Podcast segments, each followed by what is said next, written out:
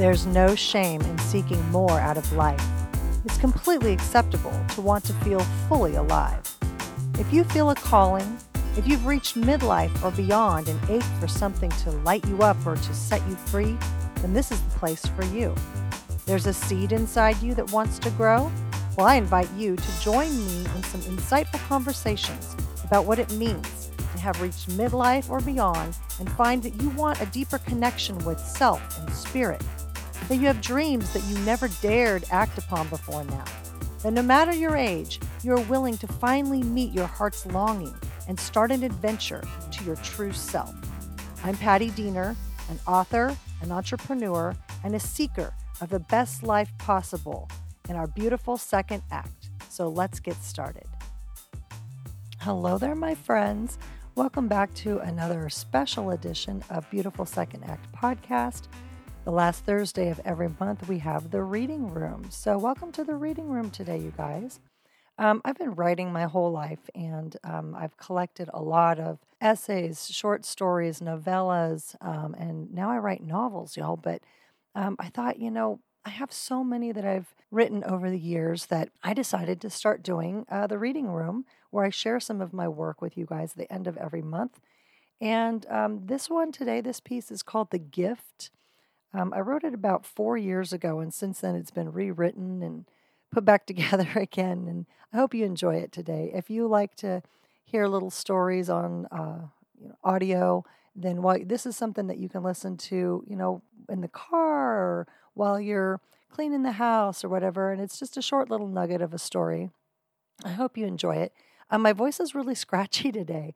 Um, allergies have been really kicking my butt, so um, I hope that it's not too annoying to listen to me today.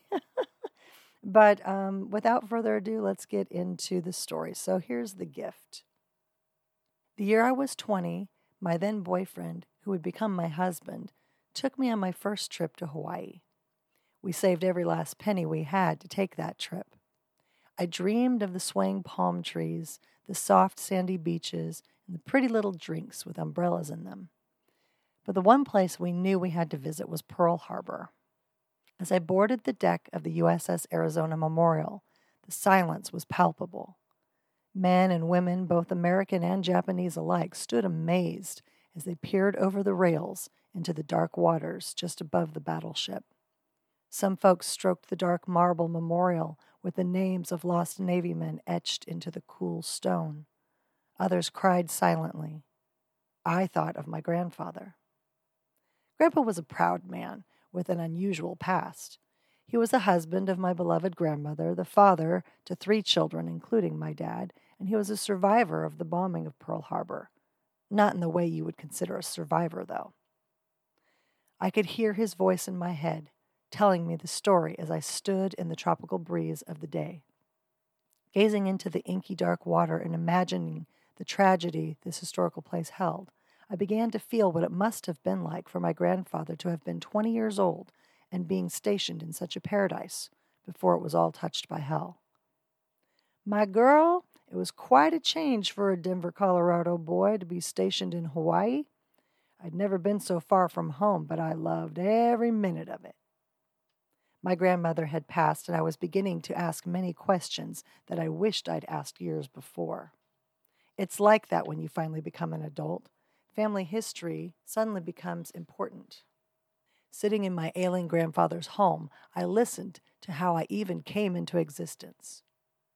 The palm trees, the nightclubs, and the ladies, he winked.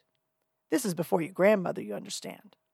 But other than the usual chores and training drills, we really had the life. Then his eyes went dark for a moment until I got the call. In November, just after Thanksgiving, I was told my parents were both dead. A murder suicide, they said. It was all over the Denver papers. I was to go home to take care of my younger brother and sister.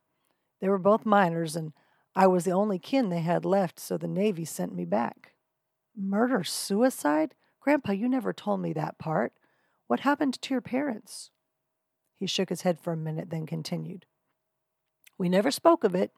It was considered a family secret because it was an embarrassment to our name. Ha! Well, the name we have now. You see, I wasn't born with this name. I was a Schweitzer. It wasn't until November of 1941 that I even knew this.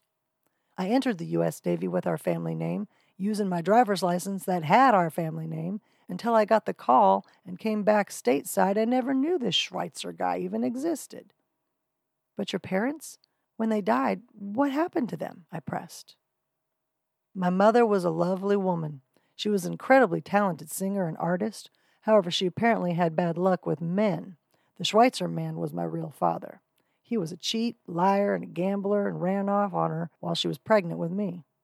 So, when she met the man I called Dad, they just decided he'd adopt me as his own, and they never said another thing about it. Again, family secret. He paused to give me time to digest the information. I got up and poured us some coffee, and when I returned, I had to ask about it again. So, the man you thought was your father, was he a good dad to you all? Did they fight a lot, your parents? How did it end up a murder suicide? I suppose he was caught cheating on my mother. He shrugged. That's what I was told. And mother wasn't about to go through the humiliation of it again, so she shot him and then she turned the gun on herself, he said. Then he sipped his coffee. I sat thinking how awful it must have been for all of them to have lost both their parents at the same time, and the shock, and then the immediate responsibilities put upon my young grandfather. He was pulled from his duties in the Navy, then sent home to make funeral arrangements, care for his younger siblings, and then found out he wasn't even this man's child, that all his life he'd assumed was his father. So, how did you come to know you were a Schweitzer? I asked. The courts told me. They said although I was indeed the sole person to care for my siblings, I was still just their half brother. This didn't sit well with me.